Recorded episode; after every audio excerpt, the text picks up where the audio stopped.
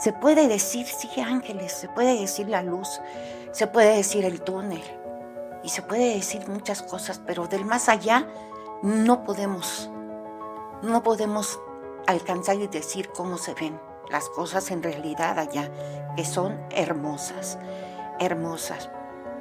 No debes de hacer las cosas así nada más porque sí.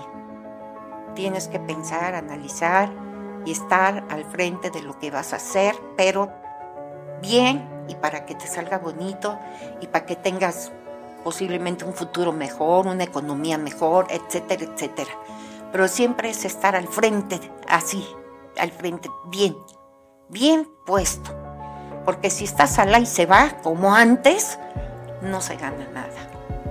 Entonces, siempre el presente, el presente es muy importante. Y el futuro, no se diga. El futuro es lo que viene después del presente. Reinventarse después de...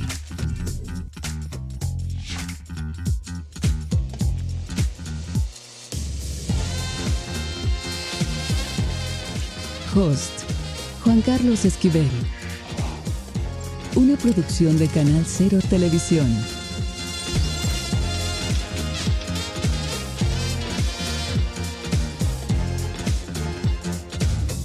Hola, bienvenidos a Reinventarse después de. Yo soy Juan Carlos Esquivel y esta es una producción de Canal Cero Televisión. Vamos a hablar de un tema que a cualquier ser humano nos apasiona: la vida después de la muerte. Me acompaña Doña Gaby, muchísimas gracias. Gabriela Granados, gracias por estar con nosotros en Reinventarse después de.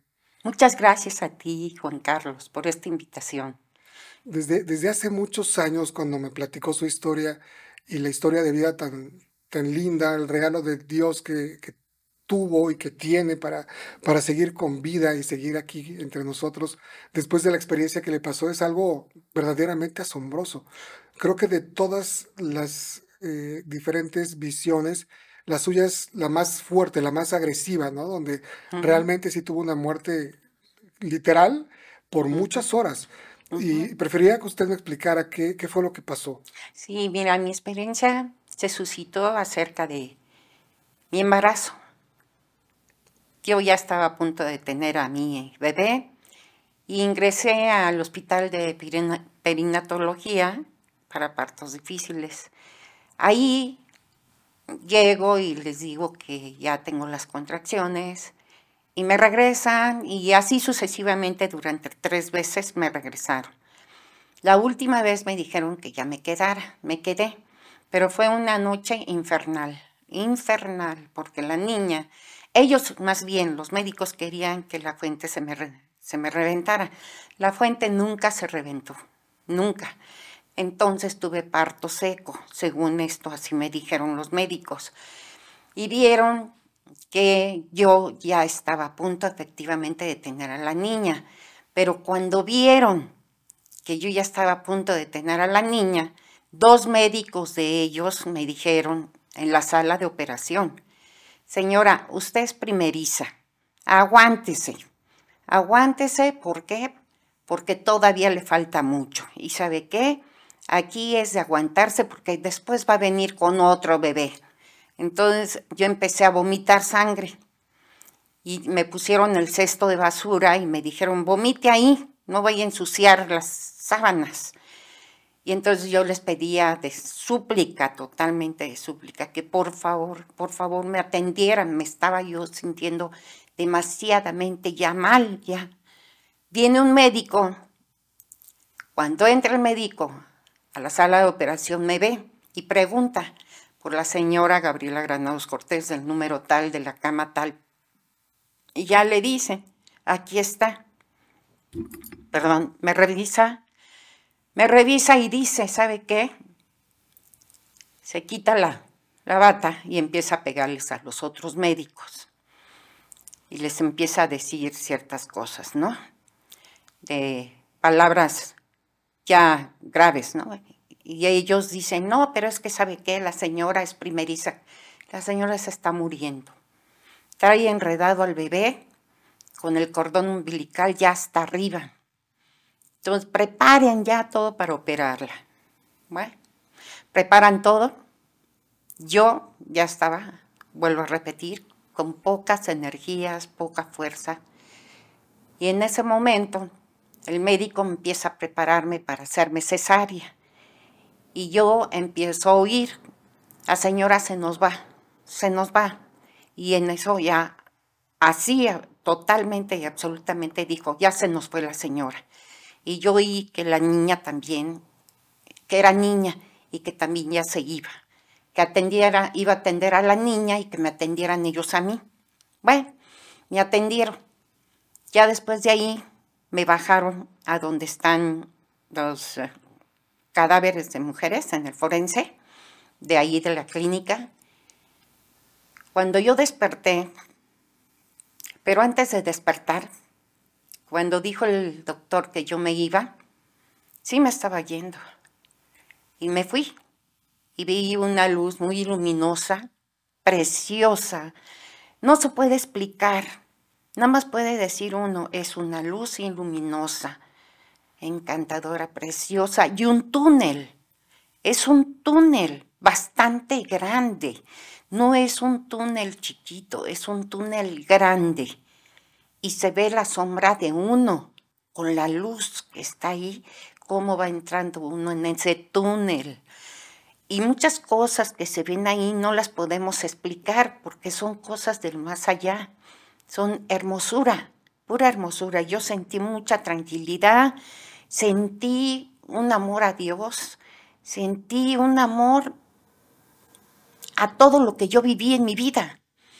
Todo, o sea, porque ahí en esos momentos, sean un segundo, medio segundo, la vida de uno la ve como en una película, como si fuera una película. Desde que uno nace, desde que uno es niño, adolescente, adulto, y así sucesivamente. Y uno ve a sus parientes, a sus familiares, a los que ya se fueron, como yo, a mi mamá, a mi papá, a uno de mis hermanos, dos hermanos que también se me murieron, etcétera, así, mis abuelitos y demás. Pero es haga de cuenta que es como un campo de ángeles. Es un campo de ángeles, querubines, arcángeles. y, y es algo, pero que, que, difícil se puede explicar. Se puede decir, sí, ángeles, se puede decir la luz, se puede decir el túnel, y se puede decir muchas cosas, pero del más allá no podemos, no podemos alcanzar y decir cómo se ven las cosas en realidad allá, que son hermosas, hermosas. Por eso, cuando yo volví en sí, dentro de eso, de todas esas cosas, entre comillas, fueron muchas cosas, ¿eh? no sé en cuántos segundos, en cuántas horas, en cuánto tiempo, porque yo no llevaba el tiempo limitado, o sea, no, yo no llevaba el tiempo de un reloj. De repente abro los ojos y me veo tapada con una sábana. Y alrededor de mí estaban varias mujeres ya fallecidas. Me arranco el, cuando me quité la sábana, así me la fui bajando con, con las manos y volteo y veo, veo lo que ya dije. Estas mujeres que fueron, que estaban ya este, fallecidas. En eso empiezo yo a hacer así, a jalar todo, como repito, y veo a dos personas de la limpieza que están con el radio prendido y están barriendo y limpiando. Y de repente me ven que yo estaba jalando la, la sábana y salieron corriendo. ay, ay, ay, está viva, está viva, está viva. Y ya vinieron no sé cuántos médicos, pero vinieron, bajaron ahí al forense y ya me vieron y me dijeron, señora, señora, a ver cómo está. Ya me, me subieron a piso y ya me estuvieron viendo. Bueno, ya que me vieron, no pasó nada, ahí quedó todo. Pero antes de que continúe, perdón que le interrumpa, fueron más o menos como cuatro horas. Aproximadamente, sí, aproximadamente, porque la niña nació a la una, a la una cuarenta y dos, a la una cuarenta y cinco aproximadamente del día, del día. Y me empezaron a operar a mí eh, en, en, ese momento aproximadamente, ¿eh? aproximadamente entre 10 y media, 11, por ahí más o menos. Entonces... Así estuvo muchas horas con una muerte clínica sí, ya sí. por el doctor firmada donde se fue. Sí, me fui. Y entonces, en ese momento, uh ya que me ven y que dicen que ya estoy bien, que mi presión y demás, me dejan. Pero yo seguía en mi mundo, seguía en mi mundo del más allá. ¿Sí? Todavía seguía en mi mundo, disfrutándolo. O sea, ¿cómo te digo que lo quería agarrar? O sea, quería estar ahí, quería estar... Pero hay una voz maravillosa que te dice, todavía no. Regresa. Y así como que se te van las manos de, de que quieres estar ahí así, porque en ningún lado encuentras esos lugares tan hermosos, tan preciosos, tan religiosos de papá Diosito. ¿no? ¿En algún momento sintió miedo? No, nunca, jamás, jamás, al contrario. Al contrario, yo, yo sentí así como, existe esto, qué hermoso, qué Dios bendito, papá Diosito. Así. Y pasa de un estado de mucho miedo, de mucha angustia, de mucho dolor, a un estado de tranquilidad. Exactamente. Cuando trasciende. Exactamente. Es algo que yo si pudiera explicarlo, lo explicaría para que los seres humanos me entendieran. Yo digo, ahora que estoy ya en este mundo bien, digo, Dios bendito, esta gente no conoce lo que es tu paraíso, lo que es la belleza de todo lo que es lo celestial. Hay guerras, Unos se odian unos con otros. Las familias se destruyen por cualquier causa. Todo mundo, todo mundo peleándose. Los políticos se pelean por el poder. ¿Cuál poder? El único poder es Dios nada más. Todos nosotros estamos de paso en este mundo, nada más. Y si no nos portamos bien, Diosito también tiene algo malo para el que se porta mal. Entonces yo lo que digo es que cuando yo desperté de aquel maravilloso sueño, vamos a llamarle sueño, del más allá, aprecié la vida aprecié la vida. Me tocaba yo y decía, estoy aquí, estoy en este mundo. Gracias, papá Diosito, gracias, papá Diosito. Me has dejado en este mundo para cumplir alguna, eh, lo que tiene que cumplir uno, ¿sí? Hablando de nuestros cinco sentidos, ¿pudo oler algo, recordar algún sonido, además de lo que vio? ¿Caminaba, flotaba? Campanas campanas, campanas y muchos angelitos, ángeles y ángeles y ángeles y serafines. Y la verdad, estamos en este mundo un ratito, un ratito. No sabemos cuándo nos vamos o si regresamos, como en mi caso, gracias a Dios. Vine a hacer una misión. Dios ha de haber querido que yo cumpliera una misión. Sin duda. Eh, regresando un poco en el momento en que explota el caos, recuerdo que me platicó hace mucho tiempo que, que, los doctores decían, es que se nos va, pero también se nos va la niña. Ya lo dijo anteriormente, pero sí hubo ese momento donde la, la niña o la mamá ¿Qué pasa en la, en la cabeza de ustedes estando en un estado de, tan crítico, ¿no?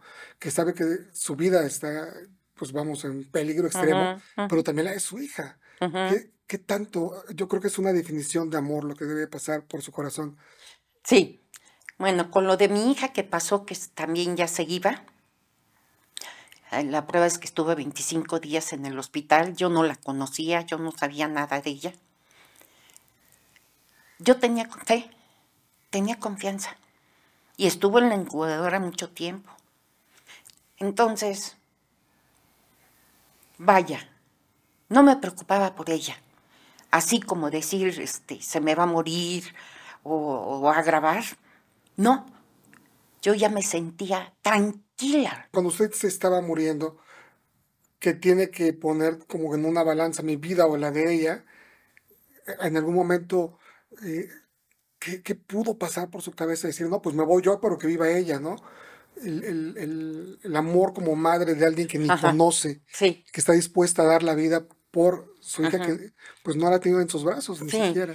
No, pero en este caso, en este caso, yo ni cuando sentí que ya me estaba muriendo y se iba a quedar mi hija en este mundo, porque yo así lo sentí, que ella iba a estar en este mundo, no sufrí. Sentía tranquilidad, calma, todo un amor, todo bonito, todo bonito.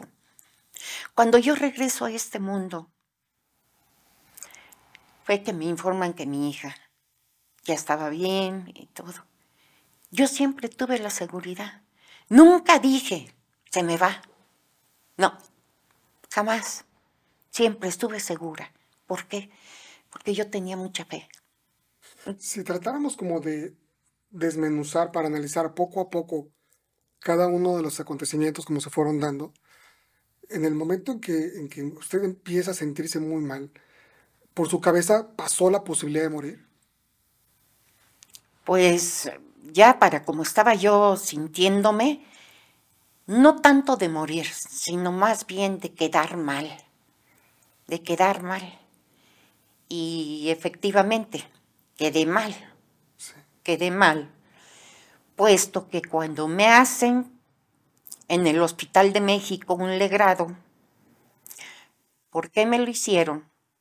Porque los médicos de perinatología, a la hora de hacerme la operación para dar, para lo del parto, en ese momento me cierran y no me limpian.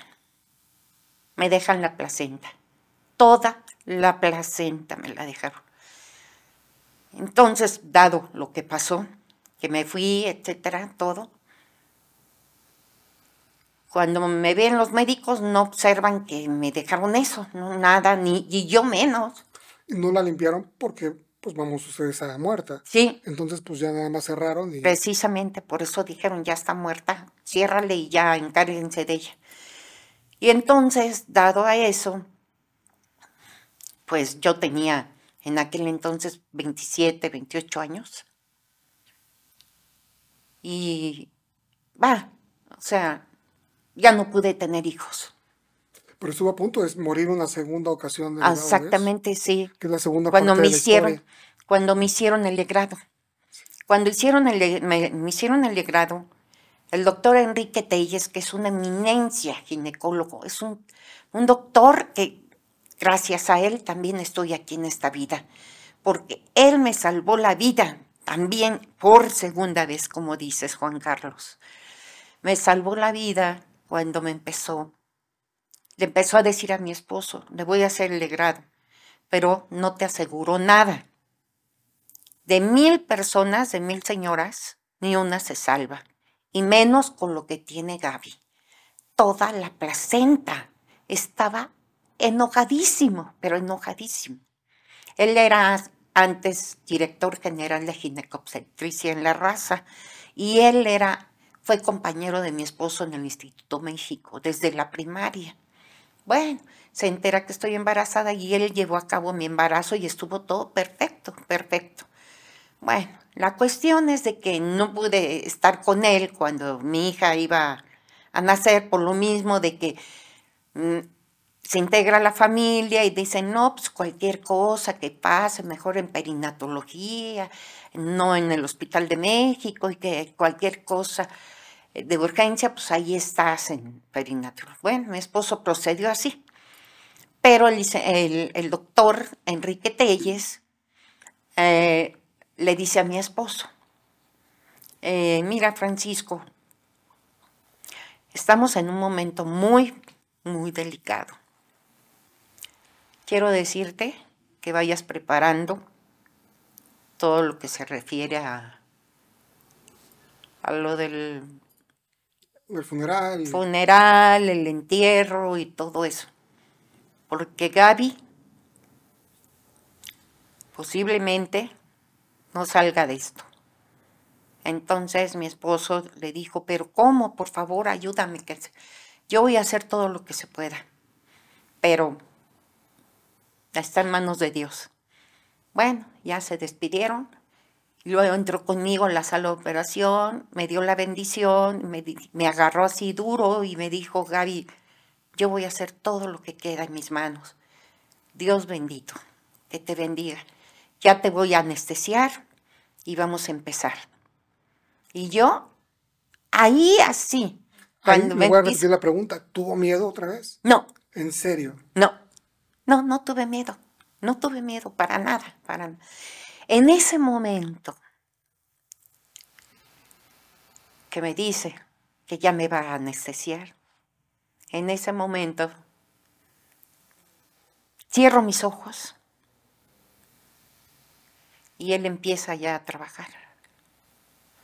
Y empiezo a ver la luz. La luz, pero una luz que venía así intensa en mí. Una luz fuerte, pero que no lastimaba.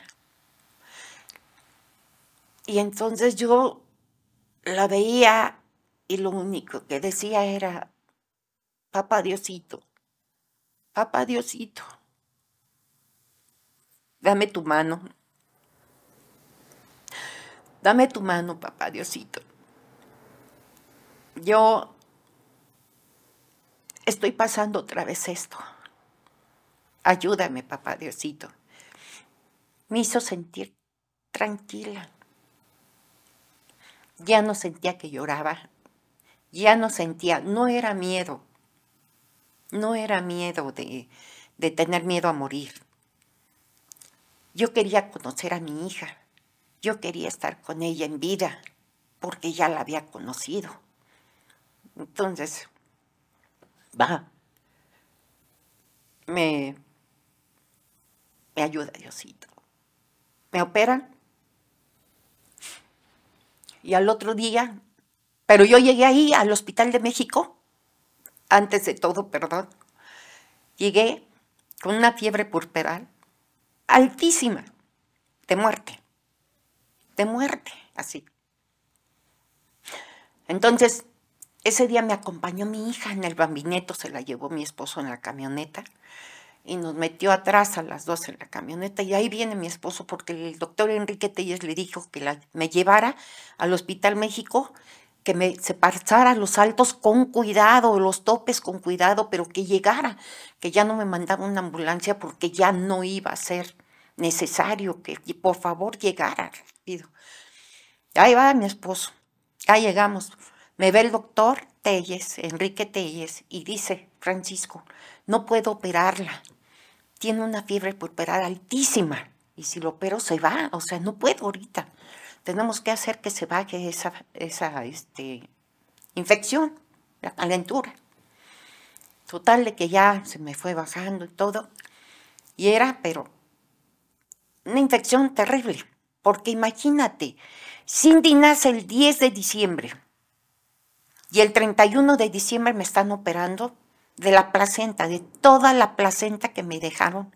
Oh, 21 en días el- después. Dime, cuando está diciéndole un médico a mi esposo, nos regañó, ya después de todas estas cosas, dice, no, tu, tu esposa está mal, está mal tu esposa, no puede haber quedado con la placenta tantos días, se muere, no es posible. Yo despierto, y cuando despierto, él está encima de mi cama así, dormido, esperando ver a qué horas despierto. Entonces ya él siente movimientos en la cama porque yo estoy- me estoy sentando y despierta y se agarra así, se agarra la, la cabeza, todo, y la cara así, no, no es posible. Eres un milagro, mujer. Eres un milagro, eres un milagro. Estás aquí porque eres un milagro.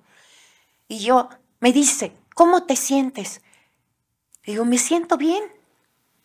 Me siento bien, me siento libre. No tengo dolores, no tengo nada. Doctor, me siento bien. Gracias, gracias. Le dice, no, dale gracias a Dios. Estás aquí por Él. Eres un milagro, mujer. Eres un... lo decía constantemente. Eres un milagro. Y entonces sale corriendo a decirle a Francisco, porque Francisco se fue a tomar un café, que ya era temprano. Y dice, Francisco, tu esposa está viva. Él, Enrique, creía que yo sí me iba a morir. Él sí creía, como médico, y como lo que él llevó a cabo de la placenta, limpiarme y hacerme el degrado y todo, dijo, no, pues es que no. Ahora, hay otra cosa, que tampoco hizo falta que me quitara la matriz. Tú sabes, con una infección de eso, la matriz se destruye, la, matriz se daña. Y él dijo, tu matriz está perfecto, perfecto estado. En perfectísimo estado está tu matriz y no hizo, no, no, no fue necesario que te la quitara a raíz de haber tenido no una, sino dos oportunidades de seguir viva, de estar aquí, ¿cómo cambió su vida, su forma de ver la vida y su forma de pensar antes de y después de estos episodios? Antes de, yo la veía pues así, normal, como que este, pues, hay que hacer esto y hay que hacer lo otro. Hay que vestir a la niña para ir a la escuela, el desayuno, cosas que son cotidianas de la vida, ¿no? Y, este, y ya de ahí, pues, a ver, vamos a ver qué, qué vamos a hacer, qué vamos a trabajar, qué... Y así cosas por el estilo, como mi esposo es mago, entonces, pero le digo que no me apareció él, me apareció Diosito.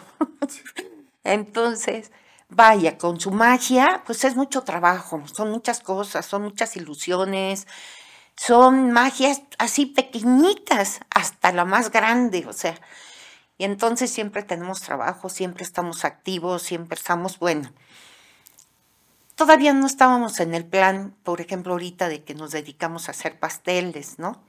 Que es una terapia maravillosa, maravillosa, hacer pasteles, galletas, etcétera, todo eso es una terapia mm, muy válida, muy válida para el cerebro, para la mente. Bueno, antes vivía como yo quería vivirla, así ahí más o menos, ahí se va, ¿verdad? Después de, ya no. Ya después de,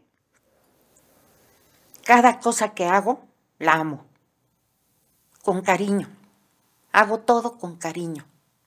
Sea pesado, sea así, sea como sea. Lo amo y lo hago con cariño, con amor, con todo mi ser. ¿Por qué? Porque así lo siento. Así lo traigo ya en mí. ¿Sabes qué? Hay que hacer esto, hay que hacer... Sí, está bien. Que no lo pude hacer, lo hago cuando pronto pueda pero lo hago. Y siempre, siempre estoy al tanto de mi hija, que mi hija es independiente.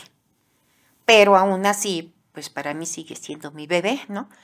ya, ya tiene 38 años, pero Dios bendito, me regalaste una hija, me prestaste más bien, me prestaste una hija Dios bendito, gracias, gracias papá Diosito. Con humildad y respeto te digo gracias, gracias, gracias. Y pues con mi esposo también, la relación, es muy importante la relación de un matrimonio, porque la relación de un matrimonio tiene que ser de dos para hacerse unos, nada más. Estar de acuerdo, llegar a opiniones, llegar a conversaciones, llegar a algo donde se convenzan los dos. Nunca quedarse con las ideas de él, yo la dije y yo gané, o yo así, o yo así. No, no, no, no. Lo que tiene que ser es como en una escuela. vas a la escuela a estudiar y pasas el primer año, el segundo, el tercero, el cuarto. Si no pasas el tercer año es porque estuviste mal. Y los demás, pues estuviste estudiando, pues echarle todas las ganas, ¿no? El matrimonio es igual. Nada más que si nada, bueno, más bien con muchos años. Sí. Con- porque hay que trabajarlo. Es como un trabajo. Hay que estarlo regando como plantita, que está la semillita y hay que regarla y regarla y regarla hasta que, ¿sabes qué? Llegue el momento en que digas, ¿sabes qué? Dios nos separa, hasta aquí llegamos. Después de haber vivido una experiencia tan poco común, tan privilegiada que pues no, no, es, es una minoría contada en millones y millones que han tenido esa experiencia. ¿Le tiene usted miedo a la muerte? No. No le tengo miedo a la muerte. La muerte se va de mí. La muerte va a venir cuando Diosito diga y ya, pues ya, cerramos los ojos y nos vamos. Pero así de estar mortificada porque me voy a morir algún día, no. Lo, lo pregunto en este caso es como bien diferente, ¿no? Porque pues ya vivió el, no sé cómo llamarlo, si la antesala, si ya es una parte que ya, ya no es algo tan desconocido, ya sintió Sí, esa situación que no sabe describir, ya, Sí. ya la vivió, ya lo Sí, conoce. sí. Dos veces Y además. fue bonito. Y fue Entonces- muy bonito. Muy bonito, bonito. Fue precioso. Ahora, partiendo de eso, ¿usted cree que exista qué después de la muerte? O sea, ¿Qué? de que hay vida, usted me podría confirmar que sí hay un algo. ¿Qué, qué hay después de la muerte en el sentido de la vida como, como nosotros la conocemos? ¿Qué pasa con el alma cuando uno muere? En el más allá. Sí. pues el alma se va para, para allá con Diosito, ¿no? Y el Espíritu Santo se queda aquí en la tierra. O sea, Dios dijo, resucitarán los muertos. Cada persona que murió en cada lugar, en su lugar donde murió, sea donde sea, ahí va a resucitar. Y en la muerte del más allá, pues están los este, purgatorios. Por lo pronto están los purgatorios, el purgatorio del mar y el, purga- el purgatorio del bien, y los purgatorios de los bebés, de los angelitos. Entonces, por lo pronto, ahí nos vamos. Definitivamente sí cree en la reencarnación. Claro que creo en la reencarnación, pero que Dios haga. Con esta visión tan, tan grande que ha tenido antes de esta experiencia, durante y después, que le cambia por completo la visión de vida, ¿qué cree usted que sea el objetivo de la vida? La vida, la vida es tan fácil, la vida es tan bonita, pero no las hacemos pesadas. Que porque ya pasó esto, que un problema, que otro, que el otro, que la economía, que el político nos está haciendo que todo. Entonces, pues, ¿a dónde vamos a dar? Sí. Cada cabeza es un mundo. Cada cabeza es un mundo. Y la verdad, pues hay que respetar cada quien las, las condiciones mentales de cada una persona, ¿no? O sea, no sé, pero para mí la vida, la vida es hermosa. Es hermosa. Bueno, malo, ya hasta lo malo lo veo hermoso. Así dice que el mal se va y se queda el bien. Qué, qué maravillosa forma de verlo, ¿no? Es una actitud. Claro. Si nosotros queremos tener esa visión de, de amor hacia todo, todo sería diferente, Claro, claro. pero sí. parte de uno. Sí, sí, sí, sí. Y en todo el mundo, ¿eh? Esas guerras que están haciendo, los niños que apenas están viviendo, ¿cómo es posible que les den esa clase de vida? Ellos ya vivieron, son grandes, ya. Ellos ya, su vida ya la hicieron así. Mi, mi última pregunta que tengo para ustedes, ¿cómo ha sido reinventarse después de regresar de la muerte? Mm, pues me siento bien, se siente bien uno. Bueno, a los que nos ha pasado, ¿no? Porque, ¿cómo te puedo decir para que me, para que me pudieras entender, asentar cabeza? Porque antes, no. Después, sí, porque ya dices, no, es que esto no es así. antes decías, ay, sí, no, ya, cualquier cosa. Y ahora no. Ahora ya sabes, ya sabes qué. Sí. No debes de hacer las cosas así nada más porque sí. Tienes que pensar, analizar y estar al frente de lo que vas a hacer, pero bien y para que te salga bonito y para que tengas posiblemente un futuro mejor, una economía mejor, etcétera, etcétera. Pero siempre es estar al frente, así, al frente, bien, bien puesto. Porque si estás al y se va, como antes, no se gana nada. totalmente. Siempre el presente, el presente es muy importante. Y el futuro, no se diga. El futuro es lo que viene después del presente. Oiga, pues no me resta más que agradecerle pues que se haya abierto con nosotros para contar esta, esta historia tan fuerte de vida que, ha tenido la oportunidad, como muy pocos, de, seguir entre nosotros, de ver la vida de forma diferente. Y seguramente va a ser de, de muy, muy enriquecedor su, su, historia para, pues para poder documentar junto con otras dos historias lo que vamos a escuchar. Muchísimas gracias por estar con nosotros. Muchas gracias, Juan Carlos. Que Dios te bendiga y que ilumine todo lo que es tu ser. Muchísimas gracias. Igualmente que ustedes. Gracias. Muchas gracias, muchas gracias. Reinventarse después de... Host, Juan Carlos Esquivel. Una producción de Canal Cero Televisión.